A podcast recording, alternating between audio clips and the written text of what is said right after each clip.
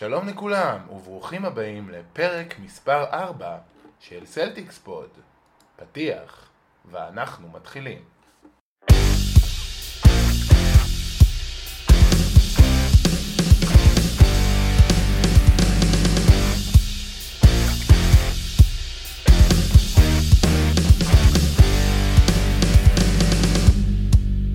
אז שוב שלום וברוכים הבאים לעוד פרק של Celtics Pod. אני ינון בר שירה, כותב בבלוג הכדורסל ג'מבול, ולצידי נמצא דרור רס מהכדור הכתום. מה שלומך דרור? היי, מה נשמע? אני בסדר. עוד אה, יומיים, או מתי שתקשיבו לזה פחות, מתחילה העונה. כן, הגיע הזמן, אחרי כל כך הרבה הכנות ודיבורים על, סוף סוף נוכל לדבר את, שזה יהיה בהחלט כיף. אגב, אה, דיבורים על, מי שעוד לא קרא, כתבת פריוויו מאוד מעניין שיצא לפני אה, יומיים. כן, יצא ביום שבת לכדור הכתום על אה, מה שהיה, ניסיתי להביא גם זווית אחרת ולא רק האשמה כולה על קיירי וגם את מה שצפוי לנו במהלך העונה הבאה. אז באמת אה, נשמח לד- לדבר על זה אחר כך, אה, במהלך התוכנית יהיה לנו גם באמת דיבורים על הבעיות שהיו שנה שעברה ואיך אפשר לפתור אותם בשנה הקרובה. בנוסף לזה אנחנו נענה כמובן על השאלות שלכם, שלחתם עוד פעם המון שאלות וזה מאוד מאוד כיף. אה, לפני הכל עדיין חדשות. על פי דיווחים של קריס היינס מיהו, ג'יילן בראון קיבל הצעה של 80 מיליון דולר לארבע שנים. דני איינג' טוען שבראון קיבל מספר הצעות והדיווח לא מדויק. הוא הוסיף שלפעמים צריך לתת לשוק לקבוע את ערך השחקן. לבראון יש אפשרות לחתום עד תחילת העונה ונראה שזה כרגע לא יגיע לשם. במקביל, סם אמיק מה Athletic דיווח על כישלון במגעים על הארכת החוזה לדומנטה סבוניס, כך שבאינדיאנה פנו למספר קבוצות בניסיון להגיע ל trade. האם הסלטיקס אחת מהן? בוסטון סלטיקס ניפו מהסגל הסופי את קייזר גייטס, ינטה מטן ואת מקס שטרוס. שטרוס למעשה רק לפני מספר ימים קיבל חוזה חצי מובטח שהכיל קצת יותר מהשכר שהיה אמור לקבל במידה והיה נשאר על חוזה דו-כיווני. המהלך למעשה שמר על שטרוס מרוצה בסך הכל כאשר הקבוצה לא הותירה אותו בי כלום וגם על הסוכנות שלו מרוצה. למעשה המהלך הזה גם סולל את הדרך של ג'וונטה גרין להישאר בקבוצה כאשר המתחרה היחיד שלו הוא שחקן שאולי יגיע מה buyout בהמשך העונה. האם הסלטיקס ישמרו על המקום הזה פתוח? רוברט וויליאמס, שנפצע בתחילת משחק קדם העונה בקליבלנד, כרגע בפרוטוקול זעזוע מוח, והוא בספק לפתיחת העונה. וויליאמס באימון האחרון של הסלטיקס רק דיווש באופניים. נראה בהמשך מה מצבו ועד כמה פרוטוקול זעזוע מוח יישאר לתקופה ארוכה. אז אחד הדברים שאני רוצה שנתחיל להתמקד בו היום זה באמת לבחון מחלות שהיו לקבוצה שנה שעברה ולצערנו היו לא מעט וננסה להבין האם המחלות האלה יישארו איך אפשר לפתור אותן, מה התרופה לאותן מחלות שהיו שנה שעברה. מחלה ראשונה שאני רוצה לדבר עליה היא ה shot chart הבעייתי. הסלטיקס שנה שעברה זרקו 18.5% מהזריקות שלהם ב mid range זאת אומרת, זה, זה לא מפתיע כשיש לך שחקנים כמו קיירי, כמו מרקוס מוריס, כמו רוזיר, כמו הורפורד, כמו טייטום, שהלחם והחמאה שלהם לאורך הדרך היה mid range, אבל זה גם הופך להיות משהו מדבק. אנחנו ראינו איך אה, פתאום אחרי שקיירי, אפילו אם הוא קולע איזה זריקה או שתיים מה mid range, התקפה אחרי זה, אז מגיע שחקן, מקבל סוף סוף את הכדור, גם הוא רוצה לנסות. יש איזה איזשהו אפקט. ו- והשחקנים האחרים שלא מקבלים את הכדור, זה מוביל אותם אחרי זה לרפיון הגנתי. בנוסף לזה, זה התחבר עם לא ללכת מספיק לקו, עם, עם בכלל הסתמכות אה, מאוד מאוד גדולה על כל מה שרחוק רחוק מהטבעת. מה אתה חושב, דרור, יהיה השנה? אתה חושב אה, אה, שהדבר כן, הזה היה? איזה דיון השבוע בגלל כל ה... זאק לאווין שהוא התבכיין על זה, על כל העניין של ה mid range, ראית שהוא כן. די התבכיין ששיקגו אמרו לו לא לזרוק mid range ואז רייצ'ל ניקולס אמרה ב The Jump ואז אה, גלש לטוויטר כולל אה, קווין דור- דורנט תראה, mid range צריך לחלק לשתיים, יש את ה mid range באמת ויש את ה long twos. ה long twos זה באמת צריך להיפטר מהם, וזה היה יותר הרוזיר ומרקוס מוריס שעשו את זה. גם טייטום אה, הלך בעיקר יותר על ה long twos. גם אחוז נמוך וגם בוא, קח את הצעד אחורה. mid range זה יכול בקונסטלציה מסוימת להיות בסדר. ראינו גם אצל טייטום, גם אצל בראון בנבחרת, וראינו גם בהקדם עונה שהם כן, אצל טייטום זה פחות עקבי, כן? היה, אם אמרת רשמים, היה איזה קטע של משחק שהוא עשה מה שצריך, לקח שלושות, נכנס לסל, והיה פתאום או משחק אחר או רבע אחר כך שהוא לקח מיד ריינג' וחזר לסורו. זה, אני מאמין שייקח לזה זמן, זה יהיה שם, הם יחזרו לזה. שנה שעברה, כנראה גם נגיע לזה, אחד הדברים שהובילו לזה זה שרוזיר היה בעונת חוזה, מוריס היה בעונת חוזה, כן. הם היו משחקים טוב, ואז מתישהו, והדוגמה הכי זכורה זה המשחק ההוא נגד שרלוט, של אה, אנחנו מובילים ב-20 הפרש, אז אפשר לדאוג לסטטיסטיקות שלנו, כן. ולחרב את המשחק. אני אגיד מה שאמרת על, על העניין אה, של ה mid range אה, והוויכוח שהיה בזה, אני אוסיף, זק לא ענה לקווין דורנט בדבר הזה, שהוא יכול לקחת mid range, כי קווין דורנט קולע ב-50 אחוז, זה, אבל, אבל זק לוין, שקלע ב-36 אחוז מה mid range, כן. כשזה המצב, אז זה לא זריקה טובה. אתה קולע 50% מה mid range, אז זה, זה, זה שווה ערך פחות או יותר 35% משלוש, שזה כן. league average. אבל uh, הבעיה הגדולה מתחילה שאם אם אתה קולע ב mid range, וזק לוין למשל הוא דוגמה לשחקן שקולע ב mid range, קצת פחות טוב משהוא קולע משלוש, כן. אה, אז הדבר הזה הוא פשוט לא, לא נכון. אז זה באמת, אה, זה באמת שאלה, זה באמת שאלה של אם יש זריקה, שגם גם שוב, בסיטואציות מסוימות שהגנה מצליחה לא לתת אה, את הדברים האחרים ו- ומקבלים זריקה יחסית פנויה, יש נסיבות, הזריקה הזאת לא פסולה. אבל הכל גם עניין של מינונים. הסלטיקס כן ב preseason הזה, אני אגיד, היו שמונה וחצי אחוז. רק לשם השוואה, אם, אם uh, בעונה הקודמת זה אומר uh, כמעט uh, כל חמש זריקות הייתה זריקת mid range, הפעם זה יותר מעשר זריקות. זה אומנם לא כמו יוסטון, שנה שעברה היו פחות מארבע אחוז, אבל עדיין אנחנו לא חייבים להיות נכון. כ- כאלה. ולפעמים זה גם זריקה, זה כמו פוסט-אפ, זה... אתה צריך לאיים מדי פעם על היריב שאתה משתמש בזה כדי שהוא עדיין אה, יימנע מ... וייתן לך אופציות אחרות. נכון. בעיה נוספת שאני חושב שגם הייתה, הייתה משמעותית זה עניין ההיררכיה, שהיא לא הייתה מספיק ברורה. יותר מדי שחקנים, דיברת על זה, גם אתה, רצו להשיג את שלהם. זה מתחבר ל- למה שהיה הקיץ לפני.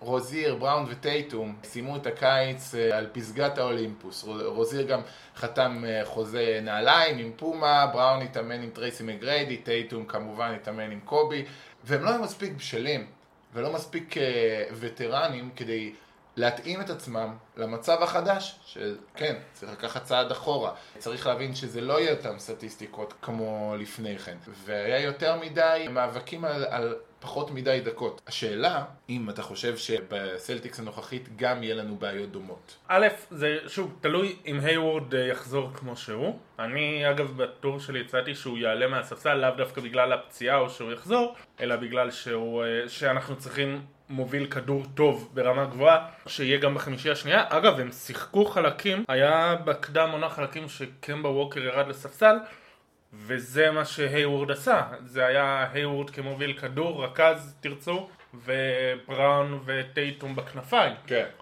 אגב, משהו שמתחבר, גם ראיתי את קמבה שהרבה יותר מוכן להיות גם off ball לפעמים. לפעמים נכון. גם טייטום או היוורד הובילו כדור גם כשקמבה על המגרש. קצת כמו אייזאה תומאס, אה, שהיה לו הרבה מאוד... כן, אה, או רוזיר שהיה גם כן off ball. ואם דיברנו על אנשים שניסו להשיג את הכסף שלהם, כמובן החשוד המיידי זה ג'יילן בראון, שאנחנו צריכים לראות אם הוא יהיה רוזיר או שהוא יהיה סמארט. כן. של... ואני השתדלתי להימנע פה ממשחק מילים. אה, יצא, כן. כן. אה, אם הוא יהיה כמו רוזיר שסבבה אני משחק טוב אבל ברגע שאני יכול אני דואג לעצמי ולא אכפת לי מה קורה עם הקבוצה או שהוא יהיה כמו סמארטו אה, כזה אני אראה מה אני יכול לתת לקבוצה ואז לפי זה תחליטו בקיץ מה לתת לי לאור העובדה שרוזיר קיבל הרבה יותר עם סמארט, אני מקווה שהוא לא יראה את זה. בינתיים עושה רושם שהוא כן משחק טוב, אמרנו, הוא אפילו משחק יותר קבוצתי משנה שעברה. קמבה ווקר, אחד הדברים שאהבתי, שנה שעברה הרי קיירי, הם הגיעו הרי עם המרחק רבע מגמר NBA, ואז הוא אמר, הגיע ואמר, אני באתי להראות להם איך לנצח, וזה כמובן עצבן, וגם טרי רוזיר אמר אה, לג'קי מקמלן, עברתי מתא נהג לארגז מאחורה, אז קמבה ווקר, אחד הרעיונות הראשונים שלו, הוא אמר, אני אשאל את טייטום ובראון איך מנצחים בפלייאוף. כן. שזה כבר יותר יפה, והוא גם, והוא גם אמר שהוא ישמח שהיוסאג' שלו ירד, כי ראינו בשרלוט היה לו יוסאג' מטורף. כן, הוא היה תשיעי בליגה אם אני לא טועה. משהו כזה, הוא היה- 95 פרסנטייל, משהו כן, הוא ממש היה טוב. יותר מכל מיני שחקנים שהם כוכבים, ו... והוא אמר שהוא ישמח שזה ירד, הוא אמר שזה... הוא שהוא ישמח שהעול יעבור קצת לאחרים. זה אמירה, הוא- כן, זו אמירה מאוד חשובה, במיוחד שעדיין, אם חושבים, יש לנו גם בראון, גם קמבה, גם טייטום וגם היורד, הם שחקנים שזקוקים ליוסאג' הגבוה. אז כרגע, מבחינת האופי וההיררכיה, בראון היוורד וסמארט, צריך לראות מי פותח, מי עולה מהספסל. סמארט והיוורד מובילי כדור ואנחנו צריכים את זה בחמישייה השנייה, עם כל הכבוד לברד וואנמייקר וקרסן אדוארד. כן. אנחנו צריכים מישהו שיודע להוביל כדור טוב גם מהספסל, זה מאוד חשוב. אה, כן, אה, דבר נוסף שהיה לסלטיקס, שנה שעברה זה היה מאוד בולט, זה סף אה, שבירה מנטלי נמוך מאוד. כל פעם שקבוצה שנייה יצאה לאיזה ריצה, וזה בניגוד להרבה קבוצות סלטיקס של שנים עברו, הסלטיקס מהר מאוד פשוט חזרו להרגלים הרסניים, ישנים, התחילו לזרוק זריקות גרועות, עשו את כל הטעויות האפשריות ובמו ידיהם החזירו קבוצות כן, פעם אחרי אמרנו, זה פעם חלק. מזה זה גם היה, כי רוזיר ואחרים אמרו, טוב, אנחנו בהפרשים, אז אנחנו יכולים לשחק עם עצמנו, או הם גם ככה מובילים, אז בוא אני אדאג לעצמי, והיה פחות כימיה, אנשים לא היו בטוחים שאם הם מוסרים את הכדור, הכדור יחזור אליהם, והרבה פעמים זה גם היה קיירי או אחרים שלוקחים את הכדור ומשחקים עם עצמם, אז אחרים אמרו למה שאני אמסור, אם רק אני מוסר פה. וכולם משחקים אגואיסטי, אז גם אני אשחק היה אגואיסטי. מאוד בולט באותו משחק נגד שרלוט, שבסוף ה- ה- המהלך האחרון, רוזיר לוקח את הרימונד ופשוט רץ, לקח, לנסות לנצח את המשחק לבד, כמובן שהוא גם מחטיא את זה.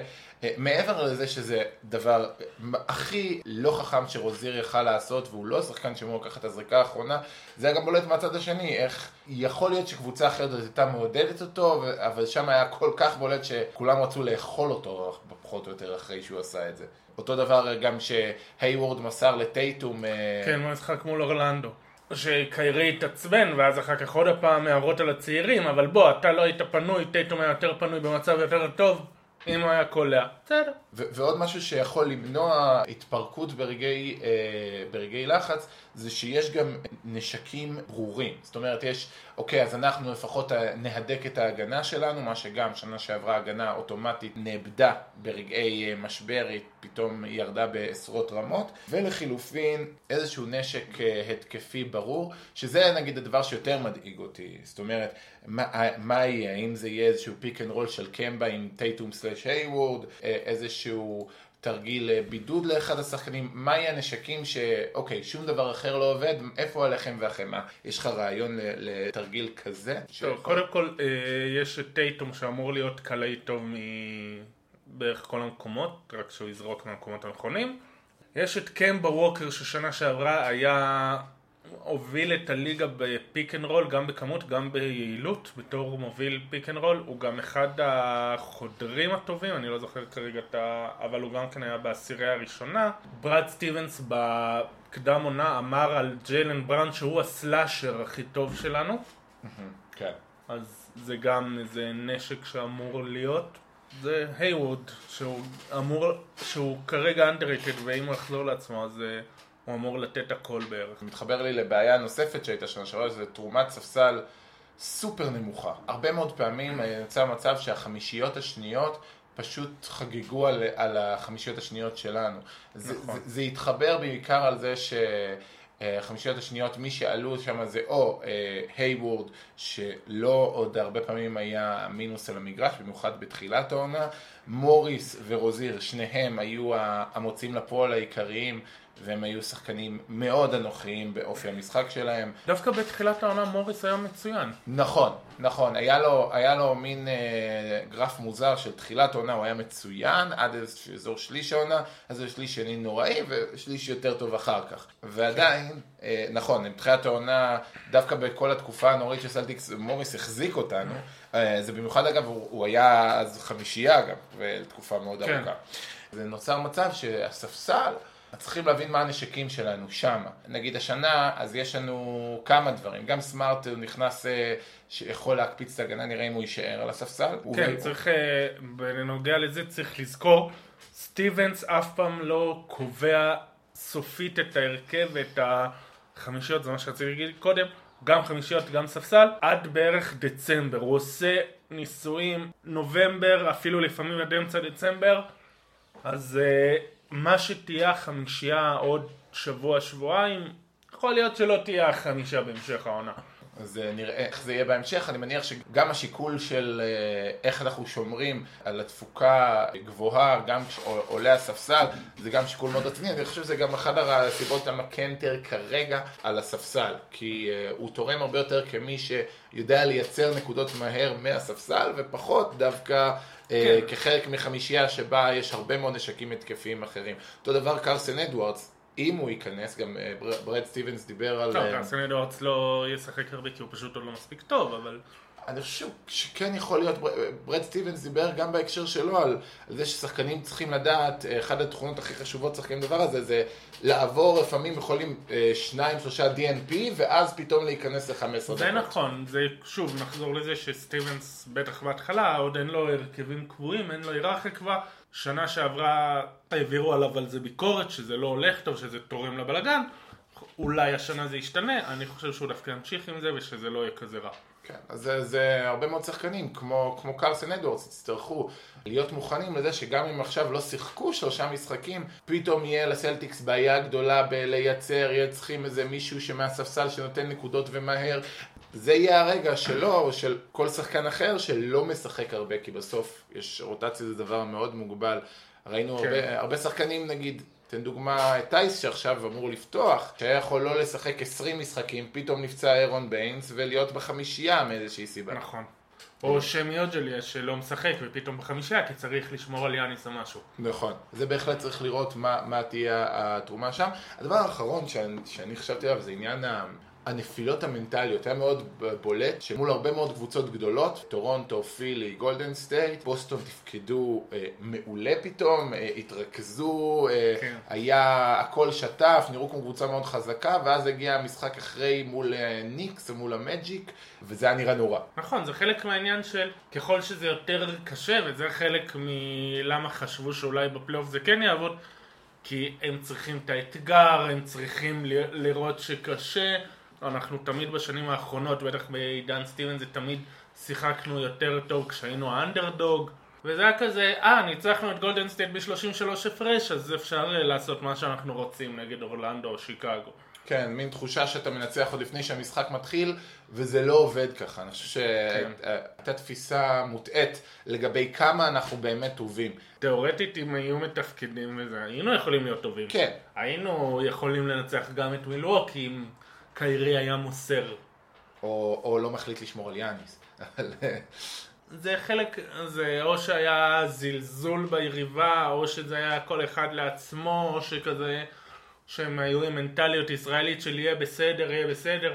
כזה כמו קיירי שכל העונה כזה, אה אנחנו בפלייאוף יהיה בסדר, לא נורא עכשיו, בפלייאוף יהיה בסדר. אני חושב שזה, לפחות במובן הזה של אה, איך שבוסטון תופסים את עצמם, זה כבר אמור להשתפר במובן הזה, אני לא חושב שמישהו יחשוב שניצחון בכיס כשיוצאים למשחק חוץ מול אורלנדו. פעם שעברה זה היה נראה ברור מאליו. גם התחתית של המזרח בעיניי טיפה התחזקה, הצמרת טיפה נחלשה. אז יש uh, קצת פחות uh, קבוצות כמו uh, שיקגו של שנה שעברה, פחות קבוצות uh, כאלו שמאוד מאוד מאוד חלשות וזה אמור להיות אוטומטית, כמו שיקגו, כמו קליבלנד של שנה שעברה. שרלוט, קליבלנד יהיו חלשות, אבל זה לא באותה רמה. טוב, uh, אז היו לנו הרבה מאוד שאלות, נראה לי שאנחנו ניכנס קצת לזה ונראה כמה אנחנו יכולים, אז אני אנסה לסדר את זה לפי נושאים. איתן אלון שואל, האם הולכים על טרייד של סבוניס תמורת בראון, או מחכים עם זה? כמובן אה, גם אה, נדב פינקלסטיין שאל משהו דומה בהמשך לשמועות על טרייד עם אינדיאנה, מי עדיף סבוניס או טרנר, אפשר להתייחס גם לזה, ו- ועידו וולף שאל האם החיסרון בעמדת הגבוה יוביל לטרייד. בקיצור זה ג'יילן בראון ומה עושים איתו והאם סבוניס זה חלון הזדמנויות טוב. אני חושב שא' די בטוח שהיו שיחות טרייד. יש המון שיחות טרייד כל הזמן ובטח ובטח שהם חשבו על זה ובדקו את השטח אינדיאנה. בוסטון לדעתי לא יעשו עכשיו טרייד. זה יחכו לראות איך זה עובד, מה קורה, לקראת הדדליין או אפילו לפני, כן, לא, אני חושב שסבוניס זה מי שהם כל כך רוצים, זה לא כזה, ה... אם ירצו מישהו אחר, אז יבדקו את ה... הם לא יקפצו על האופציית טרייד הראשונה שיש לבראון, אני גם מאמין שהם כן ינסו ללכת לקיץ, ואז כמו עם רוזיר, אם יש איזו קבוצה שרוצה אותו, אז מקסימום sign and trade. אז, אז אנחנו צריכים לראות איך באמת אה, אה, בוסטון יתמודדו עם כזה דבר, כי יכול להיות, מאוד להיות שגם אם הם יתכננו על sign and trade, אה, שהקבוצה שתקבל תרצה לשלם אה, 22 מיליון, מספיק שקבוצה אחרת תרצה לשלם מקסימום, וזה יטרפד כזה sign and trade. אה, לכן זה קצת מורכב, גם עושה גלייזר שאל מה צריך לעשות עם ג'יילן בראון, ו... אמרתי, אז לדעתי, אלא אם יקרה משהו קיצוני, או אם יהיה לנו אופציה, לא יודע, לג'ונתן אייזיק, או הרון גורדון, או מישהו ברמה גבוהה יותר, כנראה יעדיפו לחכות לקיץ, וזה גם תלוי באיך נראה במהלך העונה, גם יכריע אם בראון יעזוב אותנו במהלך העונה או בקיץ. כן, אני חושב שזה גם, אה, זה לא רק כמה שחקן טוב, אלא כמה הוא טוב הגנתית, כי בסוף ל... נכון. כי דומנטה סבוניס הוא, הוא שחקן שיודע לייצר נקודות וזה אחלה, אבל זה לא בהכרח מה שבוסטון בדיוק, גם ככה סנטרים שיודעים לנהל התקפה, ונכון שהוא טוב, הוא לא אבא שלו, אבל הוא טוב, יש לנו, וזה סבבה, אנחנו צריכים מישהו יותר שיהיה עוגן הגנתי, וכנראה יותר יעדיפו ללכת לכיוון הזה. כן, אז צריך לראות איך באמת עושים את זה. ובהנחה ואנחנו רוצים בכל זאת להחתים את ג'יילן בראון, אילי שואל איזה חוזה הוא חוזה פוטנציאלי שהוא מתאים לבראון. איפה אתה חושב, זה בהנחה וסלטיקס ישאירו את בראון, מה, איזה מספר לדעתך הוא מספר ראוי פחות או יותר, שקבוצה תצליח להתאזן עליו? אני לא יודע, זה תלוי הרבה במה שהיא העונה. אם הוא נותן איזה קפיצה מטורפת, אז הוא יכול לקבל מקס. כן. ואז אה, נראה אם אנחנו רוצים להשאיר אותו או לא. אם הוא מקבל מקס זה אומר שאנחנו מאמינים שהוא יכול להיות אחד מטופ 3 שחקנים של הסלטיקס בשנים הקרובות. נכון, וצריך לראות. היה כמה פרשנים שאמרו שלאור המצב בקיץ תהיה מי שתציע לו מקס וזה לא כזה farfetch, אני כן חושב, זה אפשרי, בטח אם הוא ייתן העונה עונה טובה, אם הוא יראה שהוא כן שיפר את מה שהיה צריך לשפר, חזר מסין עם הנבחרת, הוסיף קצת אלמנטים, הוסיף קצת שיקול דעת, יודע למסור אחרי שהוא נכנס לטבעת, אז uh, כן. זה בהחלט יכול להיות. טוב, הוא גם, איתן שואל גם איך נתמודד מול החזקות במזרח, מילווקי ופילי מבחינת מצ'אפ. אה, יהיה לנו מאוד קשה, כי אין לנו מי שישמור על הכוכבים שלהם. אני חושב שדיברתם על זה בפרק הקודם, שמי כן. שומר על בן סימונס, ואז קמבו ווקר צריך לשמור על ג'וש ריצ'רדסון, שזה גם כן, אה, כן. בעיה, ואין לנו מי שישמור על יאניס, כי שוב, אנחנו, אין לנו אף שומר טוב בעמדות 4-5. ואז, ה... ואז צריך או בראון או סמארט, ש... או טייטון שהוא קצת גדל, ו... אז שהם ישמרו על הארבע ולא בטוח שהם יכולים. צריך לראות את uh, פוארייר, הוא מאוד פיזי, מאוד חזק, אבל הוא עוד לא השתלב, הוא עוד לא קולט את השיטה, את הסגנון. זה לא רק הכוכבים, זה באמת... כל ה interior defense שלנו נתקלת מול קבוצות שהן מאוד מאוד חזקות דווקא בפנים. זאת אומרת, פילי, יש לה גם את אמביד, גם את הורפורד, גם בן סימונס חי הרבה בצבע, גם טובייס האריס חי הרבה בצבע. אנחנו נצטרך להתמודד עם זה גם כחלק ממאמץ קבוצתי של כל הווינגים שלנו, שהם כן ארוכים אבל לא מספיק פיזיים. אגב זה, טייטום הוא קצת גדל וראית במדידות שלו הוא קצת אה, עלה, הוא היה 6-8 עם נעליים, עכשיו במדידות הוא היה 6-8 בלי נעליים. כן, כולם ירדו, וטייטום דווקא זה שהוא כביכול נשאר 6-8 מסמן לזה שהוא גבה.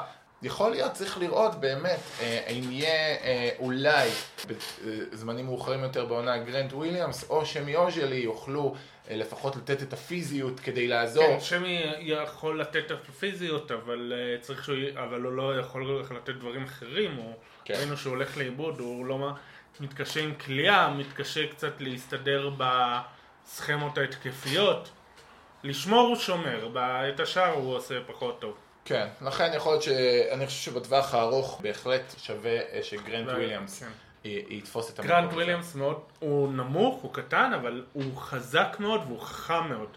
כן. אז תהיה לו את התקופה, את תקופת ההסתגלות, אבל אה, יש סיכוי שהוא ישיג לעצמו ככה דקות בהמשך.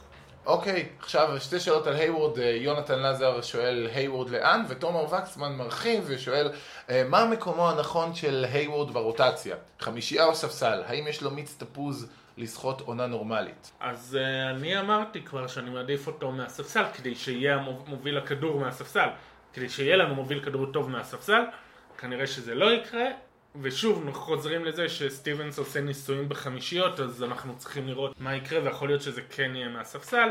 צריך גם לראות מי החמישייה שמסיימת, שזה לא אותו דבר כמו שיודעים. אני הייתי שם אותו מהספסל, אבל uh, אם הוא נותן, אם הוא חוזר ליכולת שלו הטובה, וכרגע נראה שהוא בכיוון, אז, אז גם חמישייה.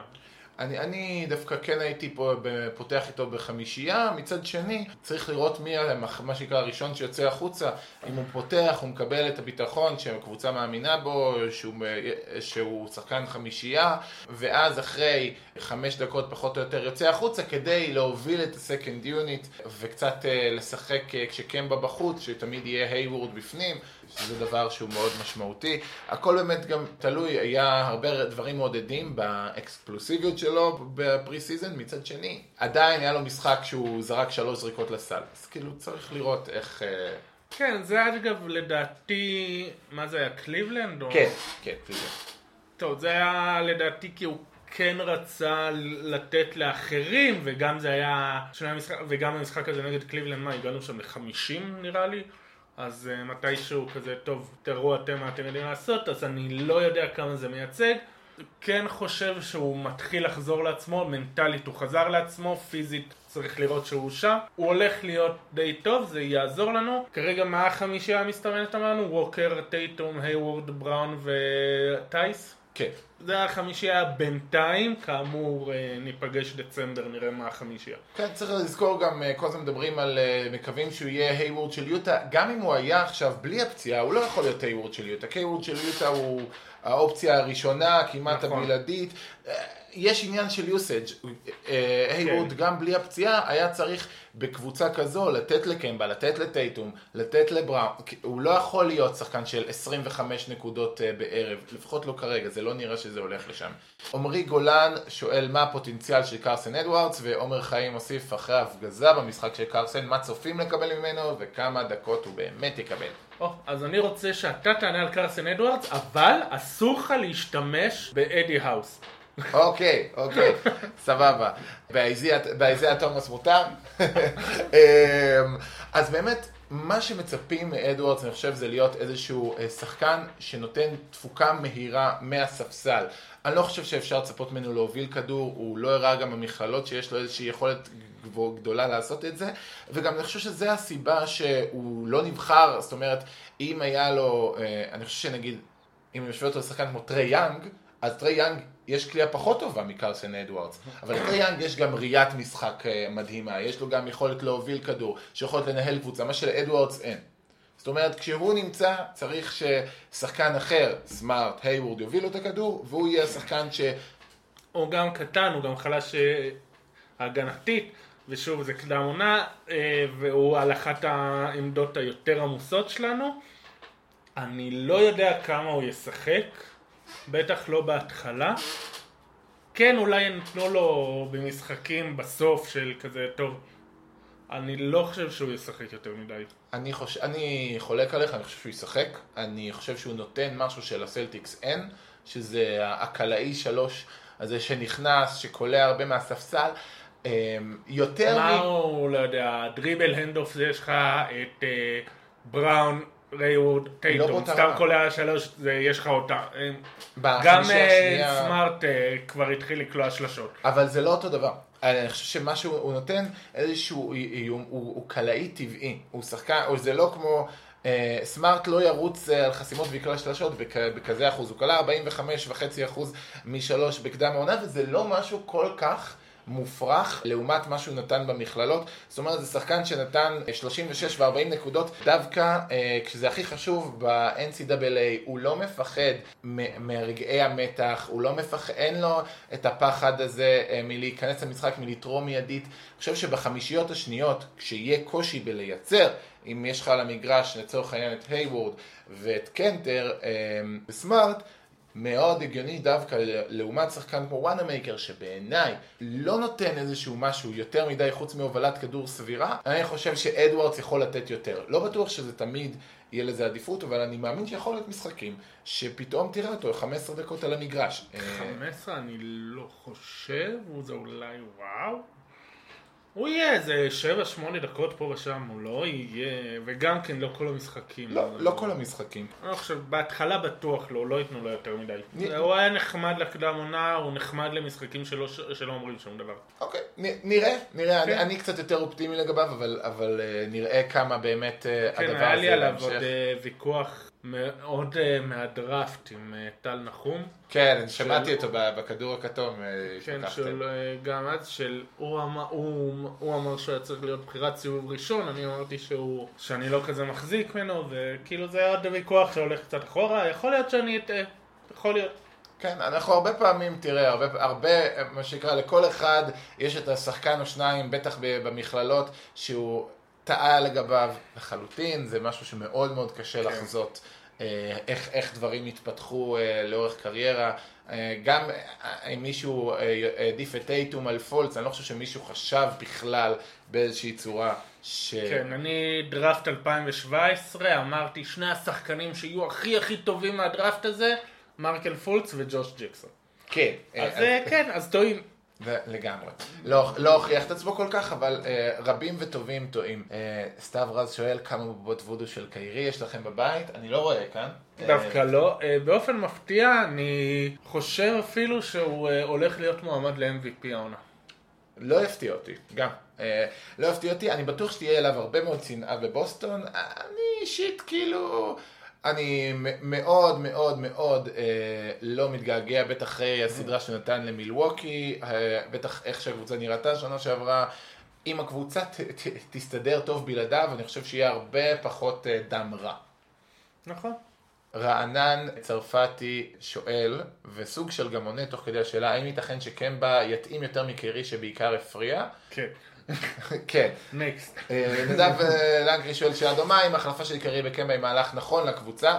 כן, אני גם עניתי על זה בטור שלי, של קמבה הוא הרבה הרבה יותר שחקן של pick and roll. הוא עשה המון pick and roll, הוא שחקן שבעיקר הולך על pick and roll. זה, זה גם גורר את שאר הקבוצה.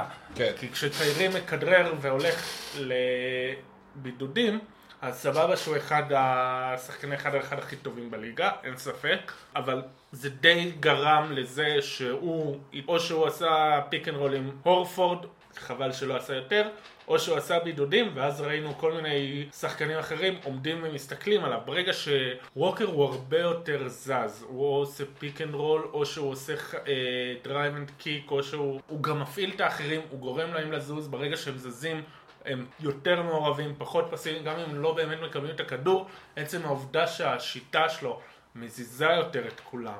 עצם העובדה שהוא יותר מפעיל, תהיה יותר תנועה, יותר הנעת כדור, כבר ראינו את זה. כן. אני, אני ארחיב גם זה שקרי כל הזמן חיפש את ה... אה, לא רק את הבידודים, גם קרי הוא שחקן של half court. הוא לא מחפש את הלרוץ מהר ולהגיע מהר לטבעת, הוא מחפש את המשחק העומד, ואני חושב שהסלטיקס, ההתקפה שלהם תראה יותר טוב ככל שהם ירוצו. אה, בהרבה מובנים, נכון. כי זה נותן ל- לשחקנים המהירים, הזריזים, לעומת העמדות האחרות, אם יש לבוסטון ארבע אה, שחקנים אה, שאפשר להגדיר אותם כווינג, אז השחקנים האלה, יהיה להם יתרון מהירות על השומרים שלהם, ולכן, אז הם צריכים לרוץ. והרבה, וקיירי הוא לא מתאים לאופי המשחק הזה. זה בעיניי יעשה הרבה הבדל. נכון, אגב, לקמבה יש איזה מהלך, הוא עשה אותו הרבה בשרלוט, פחות ראיתי בקדם עונה, אבל אני מניח שנראה, זה מה שנקרא השעיה. הוא רץ, יש מולו את השומר שרץ איתו, ואז הוא עושה כאילו הוא בולם לאיזה חצי שנייה, השומר נעצר, ואז הוא ממשיך את הריצה ועובר אותו. כן. זה מהלך נורא יפה. זה, יהיה- זה יהיה בהחלט מעניין לרא- לראות את זה. דור בן סניור שואל, שנה שעברה קיירי ניסה להיות המנהיג, ובפועל זה כנראה היה הורפורד, שניהם לא פה יותר. מי לדעתכם יוכל לתפוס את המשבצת הזאת? קמבה, הכוכב החדש של הקבוצה, סמארט, שחקן נשמה שנותן הכל, או אחד הצעירים, טייטום בראון? אני חושב שדי מדברים על זה שזה סמארט, זה די ברור כן. שזה סמארט. אה, אני חושב שאם אה, סטיבנס היה נותן קפטנים, מאז רונדו לא היה קפטן בקבוצה, אז אה, זה די ברור שזה היה הולך לסמארט. סמארט הוא גם השחקן אה, הכי, אה, שנשאר הכי הרבה זמן בסלטיקס מהשחקנים הנוכחיים, הוא גם שחקן שהוא... הוא מייצג משהו שהיה מאוד מאוד חסר לסלטיקס שנה שעברה, ובמשך הרבה מאוד שנים ייצג את, את, מה, את בוסטון. ה, לא רק, אגב, לא רק קבוצת הכדורסל, אלא בכלל הספורט בעיר. איזשהו אה, אתוס של נותנים את הכל על המגרש, הרבה פחות מוכוון כוכבים כמו בלוס אנג'לס, והרבה יותר... כן, אה, ואגב, לא רק בוסטון, זה אגב, שים לב שזה הרבה קבוצות שבאות מערי פועלים. כן. כל הבוסטון, שיקגו, דטרויט, אז הקבוצות ספורט שלהם בהתאם, נכון. קבוצות יותר פיזיות לוחמניות. אם הקבוצה תלך לכיוון הנכון, אני חושב שזה צריך להיות מרקוס סמארט. דור שואל גם, עזיבה של מי תורגש יותר העונה? ביינס, שהיה נוכחות הגנתית בצבע, רוזיר שהיה מוביל לכדור המשני מהספסל ולא באמת הובא מחליף, או מוריס שהביא סקורינג מהספסל. הורפורד לא אופציה? אה, אני חושב שהוא בכוונה דיבר בשאלה הקודמת על הורפורד וקיירי, אז... אז אה, מי מבין שלושתם הייתי משאיר את מוריס? בתור אה, ארבע פותח אפילו העונה. יכול מאוד להיות, טוב, גם- זה לא היה אפשרי מבחינת... נכון, זה היה אפשרי אם נגיד היו עושים trade של, עושים sign and trade עם קיירי על, לברוקלין. אני חושב ש... שאירון ביינס, שוב, אחת הבעיות המרכזיות שלנו שנה שעברה היה שהוא שיחק 30 משחקים. אם הוא היה משחק, באמת היה שומר על בריאות לאורך השנה, וזה לא בטוח שזה יהיה. אה, כן, אבל זה שומר על בריאות. הבן אדם נופלת לו מכולה על הרגל, שבוע אחר כך הוא משחק. כן, ולא, אה, כל מיני פציעות של אמור להיות בחוץ חודשיים, שבוע אחרי זה הוא כמו חדש. הוא היה טוב, אבל הוא לא היה יכול להיות על המגרש יותר מרבע שעה. מוריס, הוא נתן את האופי, הוא נתן את הלחימה והוא נתן קליעה. כן, מבין כל ה role players, זה הכי מי שיהיה חסר לנו, הכי מי שהייתי משאיר. אני חושב שבגלל שיש לנו הרבה מאוד אופציות התקפיות אה, ל scoring, אה, וזה אחת הבעיות שהיו לנו שנה שעברה, אני הייתי מעדיף את אירון ביינס, בעיקר, כי כרגע זה משהו שמאוד מאוד חסר לנו להגנה. שוב, גם מוריס הוא גם שחקן אה, שהביא המון הגנתית, הוא שומר מצוין כשהוא רוצה, ו- וחזק מאוד, וקשוח מאוד. והוא למשל, איתו היינו כן יכולים להתמודד עם כל מיני יאניס וכאלה. נכון. אה, אגב, גם ביינס שמר על, על יאניס לא רע, בטוח שזה אחד מבין שניהם. אה, אני לא חושב שמישהו מתגעגע לרוזיר. לא. רו- וזה לא כי רוזיר היה רע, זה פשוט כי, בוא נגיד שאם קמבה לא היה מגיע להשאיר אותו, זה לא היה כזה פתרון רע. כן, אה, אני, אני חושב אה, בעיקר הוא, הצליח לשרוף הרבה גשרים, אבל אה, נכון, זה לא היה כזה פתרון רע, בסופו של דבר עדיין רוזיר, עם כל הפלייאוף הנפלא שהיה לו אה, לפני שנה וחצי, זה עדיין שחקן שמעולם לא עבר את ה-40% מהשדה. אתה ראית את הנתונים שלו כשהוא פתח שנה שעברה? אני זוכר שהם היו הרבה יותר טובים מ- הם היו, הם היו טובים. מהנתונים אחרי זה. אה, זה היה מאוד בולט שנה שעברה, כי, כי בעיקר, אגב, כי הנתונים שלו כשהוא היה מחליף היו נוראיים. רוזיר היה כן. פשוט נורא כשהוא היה על הספסל מכל בחינה, הוא מהר מאוד ניסה בכוח להיכנס למגרש. רוזיר הוא לא מספיק, הוא לא שחקן שבאמת יכול להיות רכז פותח של קבוצה בקליבר של בוסטון. אולי אם הוא נשאר מהספסל וסמארט היה פותח כרכז, זה היה בהחלט אופציה. בינתיים תבדוק את ה split של חמישייה ספסל ב-2019. הנה starting bench. כשהוא פתח הוא היה על 40.5 מהשלוש, 42.9 מהשדה. סביר מאוד. 40% מהשלוש זה מצוין, 42 מהשדה זה סביר. כן, אה, ללא ספק. וב-30 ומהספסל... דקות, ואגב לא תגיד, ב-11 זריקות, כן. עושה את כמעט 43 אחוז. ומהשלוש ב-5.6 זריקות. אז זה אגב למה אני חושב שהוא יהיה אפילו סף אולסטאר בשרלוט, כי זה שחקן של, אם דיברנו על מנטליות, הוא צריך לדעת שמאמינים בו. כשקיירי לא שיחק, הוא ידע שזה לא שעוד מעט חוזר לספסל והוא צריך לקחת את הארגז מאחורה, אלא המפתחות אצלו, ורואים את זה, ואחד, ואחד המקומות שרואים את זה זה גם בעונשין שלו, שאין שום סיבה שזה יהיה הבדל, וכשהוא עולה מהספסל, 75%, כשהוא פותח זה כמעט 90%, שזה כן. לגמרי מנטלי. נכון. אז נכון. uh, יש סיכוי שאם הוא היה נשאר בתור רכז פותח, הוא כן היה מאוד יעיל. אוקיי. והוא אוקיי. גם שומר מאוד טוב, נזכיר. נכון, נכון, אני חושב שזה משהו שאי אפשר לקחת לו אה, רוזיר. שוב, הרבה מהשחקנים בקבוצה, גם uh, שנחשבים שומרים טובים, היה להם רגעים, במיוחד כשהקבוצה התחילה לעשות שטויות שפתאום ההגנה שלהם נעלמה, פתאום בראון ששומר מצוין נעלם, כן. מוריס עשה שטויות, טייטום היה לו השנה שעברה. בראון התחיל רע, ואז אחרי שהעבירו אותו לספסל, ואז נכון. הוא גם התחיל קצת להתאפס על עצמו, הוא, הוא היה טוב ואפילו לא העריכו מספיק את כמה שהוא כן יעיל. כן. אייל בת שואל, שנה שעברה היינו זוועה בריבאונד, התקפה והגנה. קנטר אמור לעזור בזה לדעתי. מה צפוי השנה ממה שראיתם אה, ב pre-season? אני מניח לגבי הריבאונד.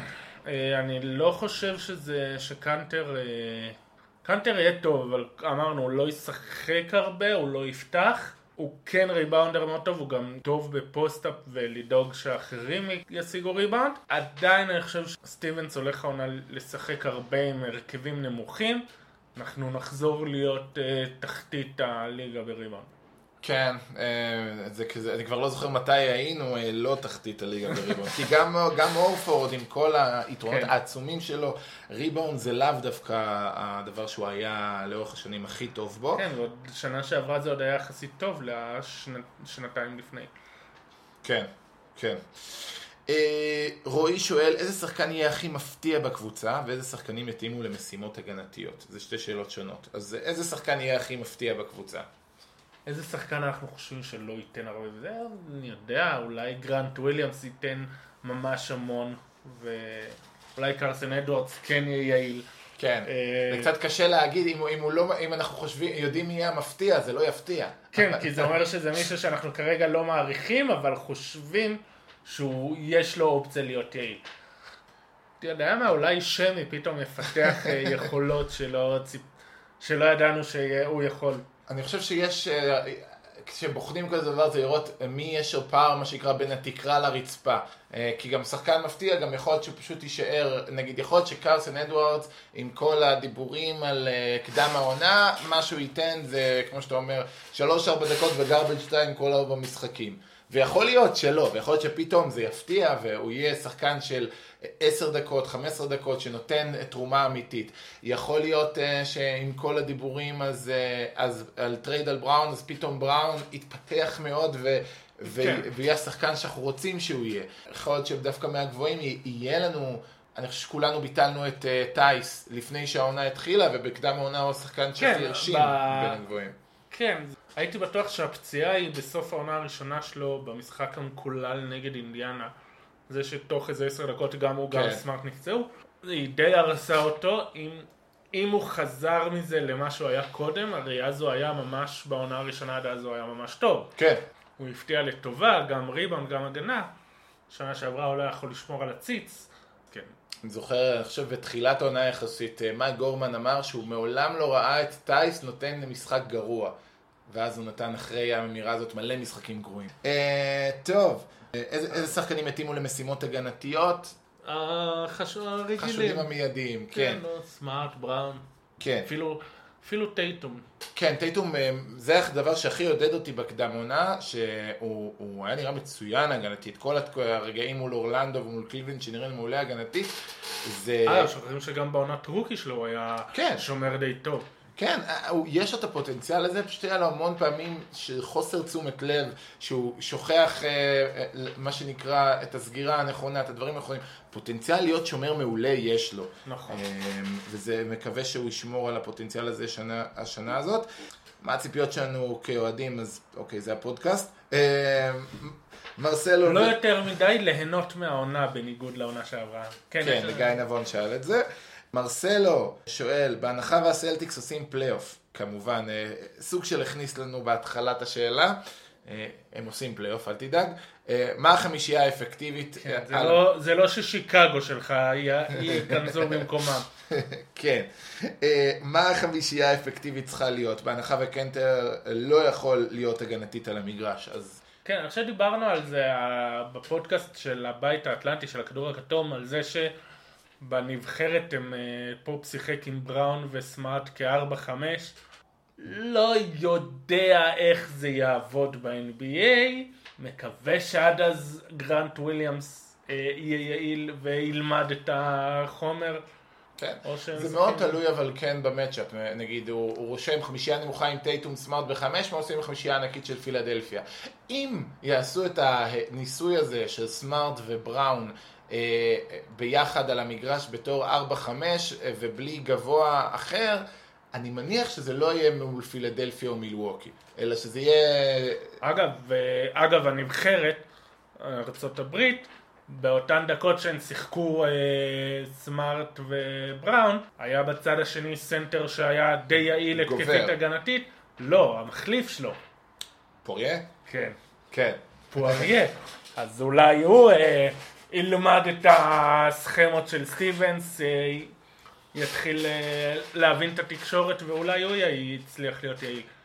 כי בואנה הבחור הזה נורא גדול, אני ראיתי את הידיים שלו רחבות, וקצת, אה, הוא קצת פיזי, וזה, ואם הוא ייכנס למשחק אז הוא יהיה די יעיל. כן. מרסלו גם שואל האם טאקו יהיה בסגל הבכיר בצורה גבוהה והאם אחרי משחק השיא שלו, שיהיה ביום שלישי, כותרות העיתונים למחרת תהיינה טאקו טיוזדיי. כן, אז זה... התשובה היא לא, וגם ההומור שלך גרוע. כן.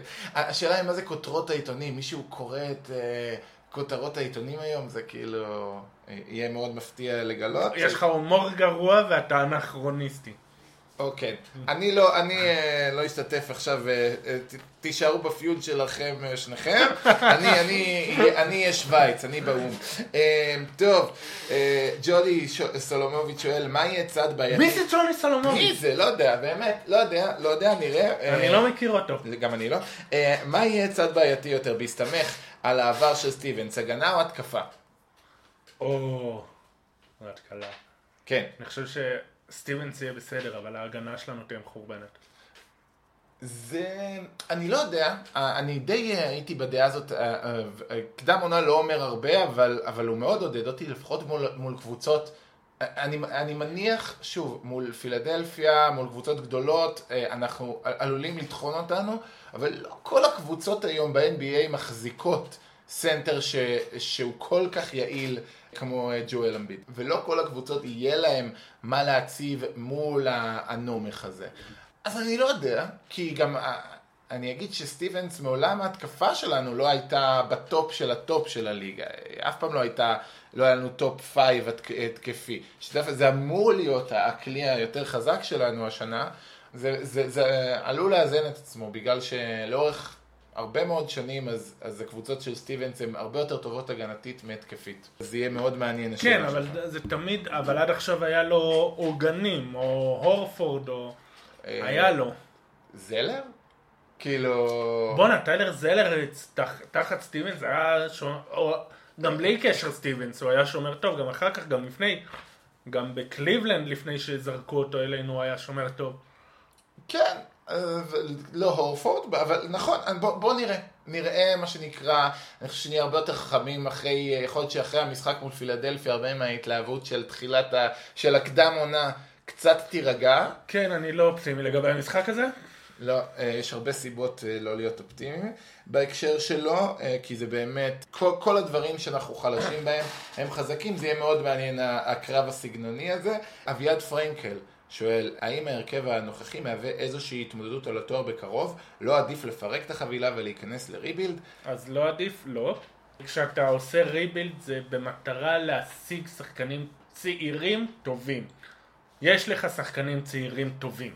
מה, אתה סתם עכשיו תיתן את טייטום בשביל לקבל אולי בדראפט מישהו כמו טייטום? כל המחשבה הזאת של או אליפות או ריבלד זה... אני אגיד, גם מה, מה הכי. יקדם את... מה הכי... אנחנו גם יותר קרובים לתואר, אנחנו שוב, אנחנו מדברים על זה שאנחנו צריכים, אנחנו מרחק חתיכה אחת כן. מלהיות קונטנדרים, שזה עוד שחקן טוב בפנים. אני חושב שגם מה שהכי יקדם שחקן כמו טייטום, זה לא עכשיו להיות חלק מקבוצה שהיא אה, כלום ושום דבר, והוא זורק 40 זריקות במשחק, נכון. והקבוצה מנצחת 20 משחקים בעונה, אלא קבוצה שהיא תחרותית, שיש לו באמת שחקנים מסביבו שהוא צריך לדעת למסור להם, שיש לו על מה לשחק, אה, ולכן...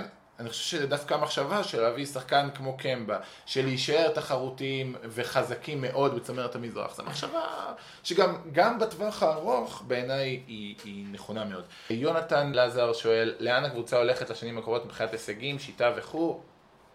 שוב, אמרנו, מרחק חתיכה אחת מלהיות קונטנדרים.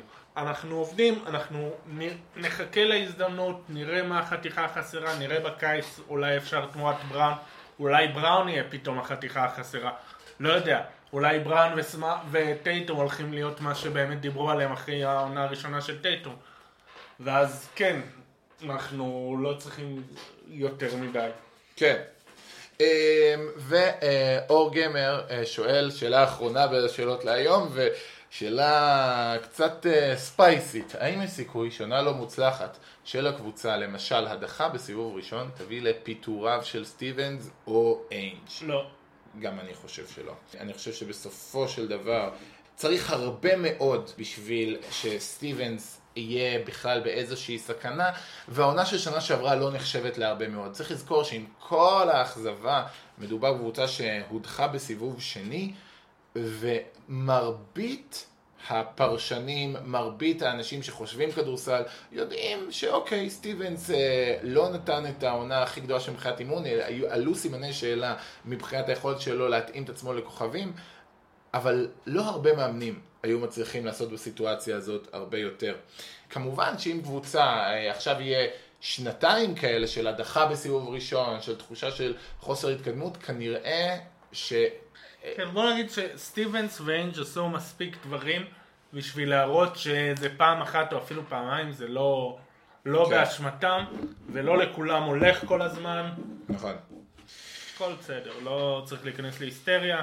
בוסטון זה קבוצה ששנים תמיד דאגה להמשכיות, דאגה ליציבות, וזה אחת הסיבות שאנחנו כן מצליחים לחזור או להישאר בצמרת. אוקיי. טוב, אה, רגע לפני שנסיים, אני רוצה לעשות משהו שאני אעשה לאורך השנה. יש לנו מיום רביעי, התחלת עונה אה, מול פילי. וואלה? כן, כן, כן, מי היה מאמין זה קורה. אה, מול פילי בחוץ, ואז יש לנו בשישי את טורונטו בבית, ואז שוב בחוץ מול הניקס. ורביעי אחר כך כבר לא, לא ניכנס לזה, אז אמרנו, פילי בחוץ, טורונטו בבית, ניו יורק בחוץ. איך אתה חושב נסיים את השבוע הזה מבחינתך? פילדלפיה בחוץ אנחנו מפסידים, אה, בבית טורונטו, יש סיכוי שננצח, נהיה אופטימיים, יאללה נו, משחק פתיחה, טורונטו גם לא משהו, נגד הניקס אנחנו מנצחים, כן, אחרי, אחרי זה יהיה לנו אגב בבית מול מילווקי שזה יהיה קשוח מאוד. כן, אנחנו לא מנצחים, אה, כן, תשמע, אני, אני נוטה להסכים עם מה שאתה אומר פה. אם קשה לראות ניצחון בחוץ מול פילדלפיה, אה, יהיה מאוד מאוד מאכזב אם לא נצליח בבית את טורונטו, או בחוץ את הניקס, ונגד מילווקי גם אה, אני מניח שנדבר שבוע אחרי זה. אה, טוב, אז עברנו הרבה מאוד, אה, דיברנו הרבה מאוד, עברנו כבר אה, ארבעה פודקאסטים על בוסטון, בלי ששיחקנו משחק רשמי אחד, ומשבוע הבא, סוף סוף, נדבר על כדורסל שאשכרה משנה, שהניצחונות וההפסדים נספרים, שהסטטיסטיקות נרשמות, זה- וזה הולך להיות מאוד מאוד מעניין. אז תודה רבה לך דרור, תודה לך, ואנחנו נמשיך אה, להיפגש ולדבר, תשתפו, תעקבו, תירשמו באפליקציות השונות, אה, ניפגש שוב בפרק הבא של סלטיפיקות. אז יאללה, אלה לכאן. ניפגש בקרוב.